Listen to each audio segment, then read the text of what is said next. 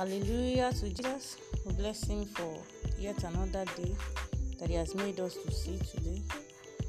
We would be talking about becoming more blessed today. Becoming more blessed. Becoming more blessed. The book of Acts chapter twenty verse thirty-five says, I have showed you all things, how that so laboring ye ought to support the weak, and to remember the words of the Lord Jesus, how he said, it is more blessed to give than to receive. There's a, there is blessing in receiving and a greater blessing in giving. This is what the Holy Scriptures affirms to benevolence, sacrifice, and service, which are the believer's duty. And when we do this, the believer attracts a greater weight of blessing.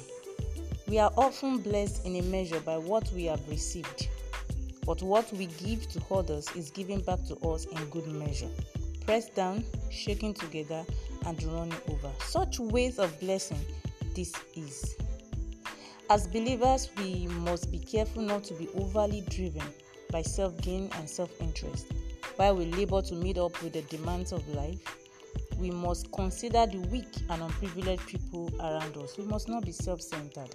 There's nothing like you're going to have everything in the whole world. There's, it's not going to be. But the little you have, you must ensure that you share with people around you, especially those that need those things. Beloved, as a believer, your robust financial status shouldn't isolate you from the poor. Rather, it should be a means of communicating God's love to humanity.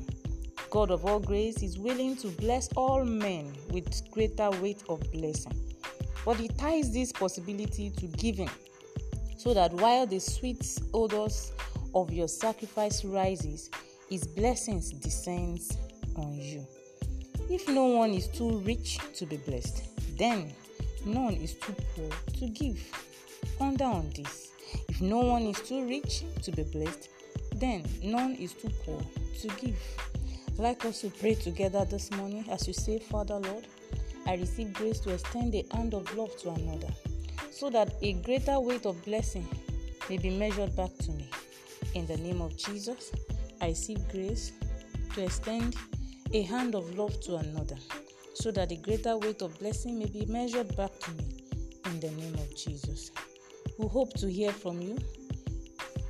You can send a voice note back to this podcast, or you simply send us a mail. God bless you, and do have a glorious day.